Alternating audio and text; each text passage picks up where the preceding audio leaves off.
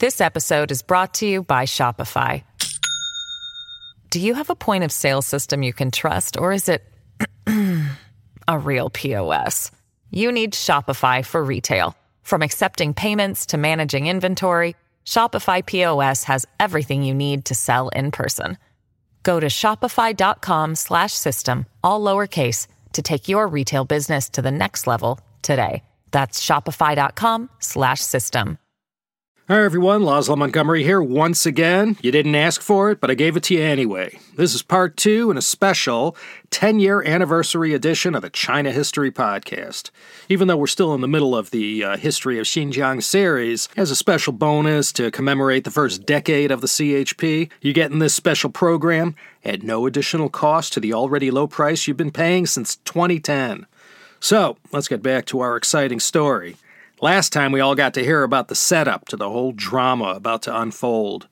Now it was time to actually make these hopes turn into reality. Richard Nixon, no dummy when it came to political astuteness, knew with a high degree of certainty liberals and conservatives would both roast him alive if they knew this path was being explored. The liberals, because many among them hated Mao's excesses and dictatorial ways, and most conservatives were dead set against this because talking to China was like taking a knife and stabbing our South Vietnamese, Taiwanese, and Japanese allies in the back. And then there was the whole matter of the Soviet Union and the interesting Cold War dynamic that existed there at this moment in time. Yeah, Nixon was right to keep this one under his hat. He knew if he got the State Department or Congress involved, his China dream would leak to the press in five seconds flat, and then he'd be under attack by everyone, even before he got to first base. So Nixon and all the president's men, the ones he trusted, they had two secrets to keep. First was the diplomatic aspect. No one could know the U.S. was jonesing to establish diplomatic relations with China and all the implications of such an act. The second secret was the actual visit of Nixon to China. Not only was this a matter of great significance diplomatically, but politically, for Richard Nixon, this was a career defining coup that could very well become the crowning jewel in his long life of public service and politics. You know, we look at our world today in the age of terrorism, cyber warfare, coronaviruses, and all the terrible things that stresses out the very fabric of the nation, and we think, oh, such terrible times. There's never been anything like this before. Well, 1968, 1969 in the United States, despite the release of both Yellow Submarine and Abbey Road, those were also as stressful of times as we've ever seen. And plenty of people back then, just like now, were wringing their hands and wondering how did it ever come to this, and would this nation survive? And with our foes causing us so much angst, led by the PRC and especially the Soviet Union. With all we knew back then, well, it was no less scary than it is right now. Nixon was barely in office a month when on March 2nd, 1969, the Chinese ambushed some Soviet troops on a frozen island in Siberia on the Ussuri River. The Soviets called it Damansky Island. The Chinese called it Zhenbao Island. There was about 20 minute skirmish there, and 23 Soviet troops were killed and 14 wounded. Thirteen days later, on March 15th, there was a more intense battle with tanks, along with anti tank rockets and artillery. It was the USSR versus China in the winter, engaging in a full fledged border war. No one would back down, and it dragged on for half a year. And by the time it ended on 9 11, 1969, Mao Zedong started planning what to do next. So, with Chairman Mao stewing over what had just transpired on the Ussuri River in lands that once belonged to the Qing Empire but had been peeled away from China by Russia at a time when the country was weak, Nixon used this raw wound as a perfect pathway to the Chinese door. After this kind of dust up they had along the Ussuri River, surely Mao would be in more of a mood to talk to the United States than before. So Nixon guessed right on that point. President Nixon had to move fast because there were some liberal elements in Congress who wanted to cozy up to China. These were mostly Democrats, led by Nixon's enemies, Hubert Humphrey, Eugene McCarthy, and Teddy Kennedy. And there was no way Nixon was going to allow them to get the jump on him. So, in addition to other reasons that made the early part of 1969 so timely, there was all that jockeying going on by Democrats to start a dialogue with China. So Nixon had to move fast and secretly to ensure his competitors in his quest didn't beat him to Beijing's door. However, it must have been comforting for Nixon to know that after the big announcement, whenever that came, was a fait accompli, he knew he already had this base of existing bipartisan support already in place in Congress. He knew the court of public opinion was going to go into a frenzy, and he needed all the support in government he could get. Mao Zedong had his reasons too for wanting all this to come about. Of course, he was anxious to show the Russians he wasn't someone to be taken lightly, and he wanted to use this meeting with Nixon as a way to shock the Soviets with regard to ongoing and future matters of mutual concern between those two antagonistic neighbors. Ever since Stalin died in 1953, Mao had his eye on the USA. Even through all his atrocities and railing against the West in general and the US in particular, Mao knew he was going to need the US, and it was better to have them on China's side than against China. He had to embrace Stalin, of course, when the Chinese communists came to power. There's no way America was going to recognize the PRC, having cast their lot in with the nationalists. Mao had no choice back in the 40s but to embrace Stalin, who gave the CCP international support, Soviet technology, and arms. But Mao was no dummy, and he knew the real prize was China's number one enemy, the USA. So, for the rest of 1969, the relations between Russia and China, to say the least, were not too good. And there was a real and valid fear that these whole border tensions could erupt into war, even a nuclear war. Over the course of 1969, Mao met with his most trusted comrades in arms, men he had allowed to be purged during the Cultural Revolution, but whom Mao still had high regard for. These were Marshals Ye Jianying, Nie Rongzhen, Chen Yi, and Xu Xiangqian, all four heroes of the revolution and close comrades of Mao. Together with Premier Zhou Enlai, they all pondered the matter of the U.S. and what options the PRC had with regard to this possible overture by the Americans. It's simply fascinating how all this started to happen. 1969, we didn't have any diplomatic relations yet, so there were no official channels to talk. That left backdoor channels. But who to trust? What trustworthy mutual friends were there? Well, there was France, there was Pakistan, and there was Romania. We used all three of those backdoor channels, and it was slow going and tedious. In May 1969, Nixon sent to Secretary of State William P. Rogers to get in touch with Pakistan's president, Yahya Khan. And Secretary Rogers was requested to ask Pakistan's leader how the Chinese might view the notion of direct talks with the USA. Yahya Khan, though not the most popular and admired of Pakistan's leaders, played a pretty significant role, along with Ambassador Agha Hilali, in getting these talks in motion. During the fall and winter of 1969, Pakistani diplomats, on behalf of the USA, began feeling out Zhou Enlai about this matter. So, as China and the Soviet Union were fighting this border war, the U.S. continued to use this backchannel diplomacy to start to feel around the edges and see if there was a way to get this going. Nixon was really sending strong signals, and the Chinese were interpreting these signs that he meant business. September 17th, 1969, these four marshals who I just mentioned, that was Ye, Nie, Chen, and Xu, as requested, they wrote their now famous memo to Mao, saying China's strategic benefit lie in conspicuously making use of tensions between the Americans and the Soviets to, quote, strengthen our position, end quote. They advised Chairman Mao to engage the Americans in these talks and that Despite the contradictions, it was, in the long run, in China's best interests. and that the Soviet Union was China's greatest threat, not the United States.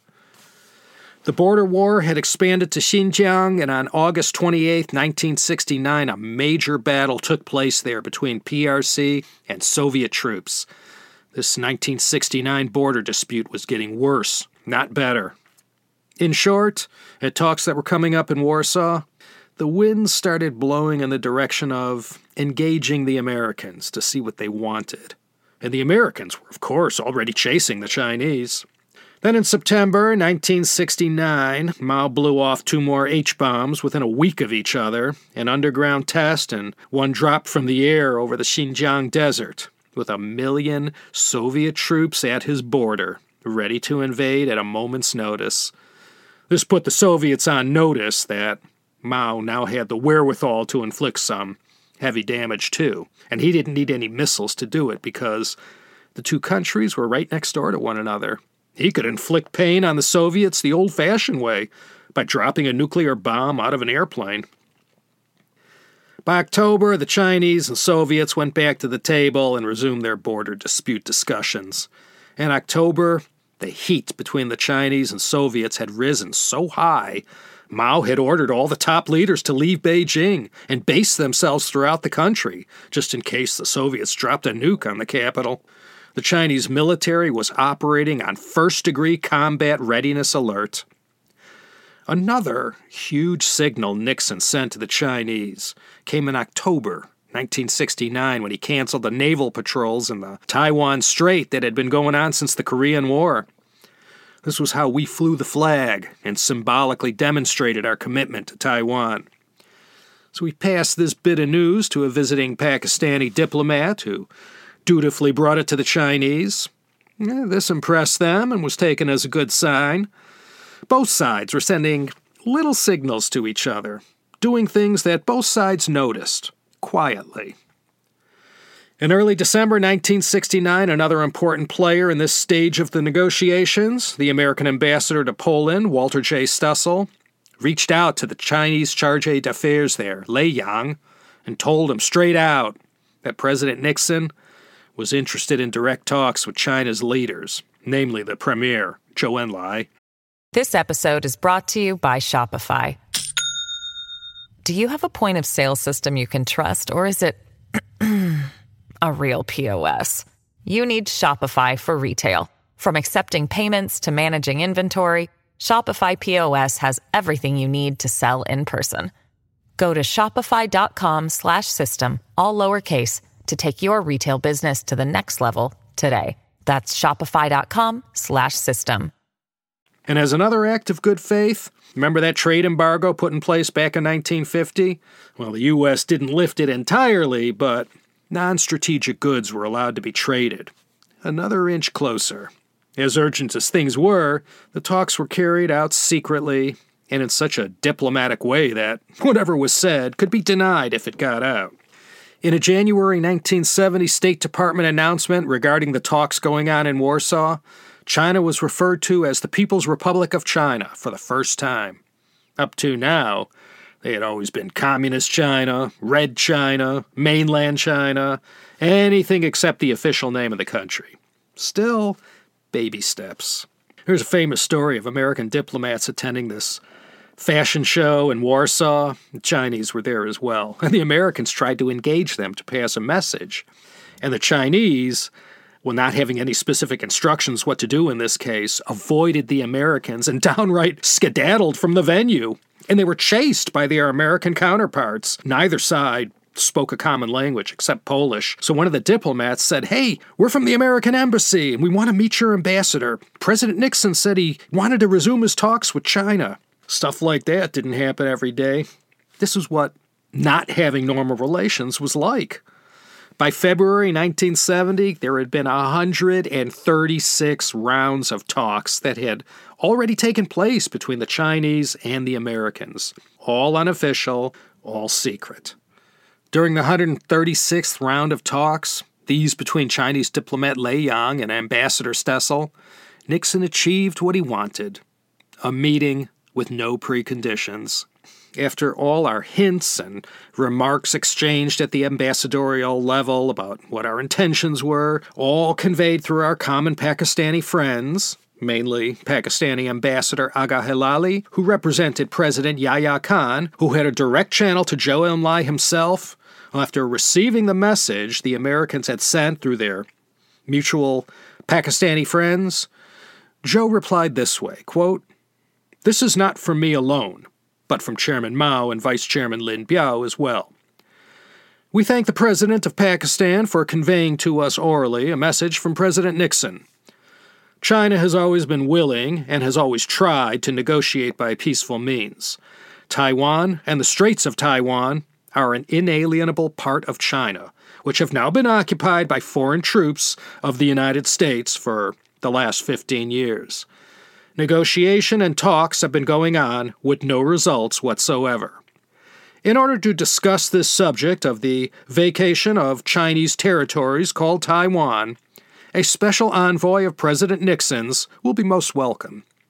We have had messages from the United States from different sources in the past, but this is the first time the proposal had come from a head, through a head, to a head. The United States knows that Pakistan is a great friend of China, and therefore we attach importance to the message. End quote all the back channel dealings with our Pakistani friends since the summer of 1969 and all the discussions at so many Warsaw meetings had finally borne fruit. Now, how to handle it.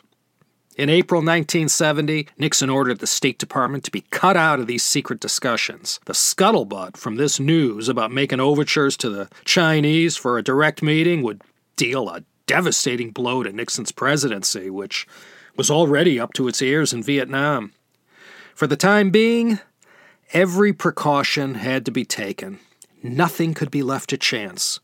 He had General Vernon Walter send a message to Zhou Enlai stating the U.S. State Department was not to be consulted and should purposely, for the time being, be left out of the loop. General Walters dutifully delivered this letter to the Chinese ambassador in France without consulting our own ambassador there. Everything else was going well. But then Nixon invaded Cambodia, and the talks scheduled for May 20th, 1970, faltered. In fact, they faltered for the last time. That was it for the Warsaw talks. Mao went on one of his rampages against U.S. imperialism, which just infuriated Nixon. But it was all necessary bluster, as Mao couldn't just stand by and say nothing after Nixon started bombing China's good friend, Cambodia. So this was a temporary setback, but the common goal was still very much alive. And by July 1970, during a long overseas presidential trip, Nixon flat out told our mutual friends in Romania and Pakistan that he was seeking direct talks with the PRC leaders. And this message was dutifully passed on to Zhou. A national day, October 1st, 1970, Mao invited his old friend, the legendary China hand Edgar Snow, to Tiananmen to view the celebrations. Anyone who studied Mao's China in college surely read Snow's famous 1937 book, Red Star over China. He spoke fluent Chinese and was considered a true and loyal old friend of China. He stood next to Mao on the viewing platform. That's as VIP a position as one could get. That Edgar Snow was an American was well known. So, what was he doing standing next to Chairman Mao on such an important and symbolic day as this? Well, this was Mao, sending out a little signal to anyone paying attention. The following month, Zhou Enlai told Snow that the China government had responded affirmatively to overtures from Washington to resume the Sino American discussions that had ended abruptly in Warsaw in 1969.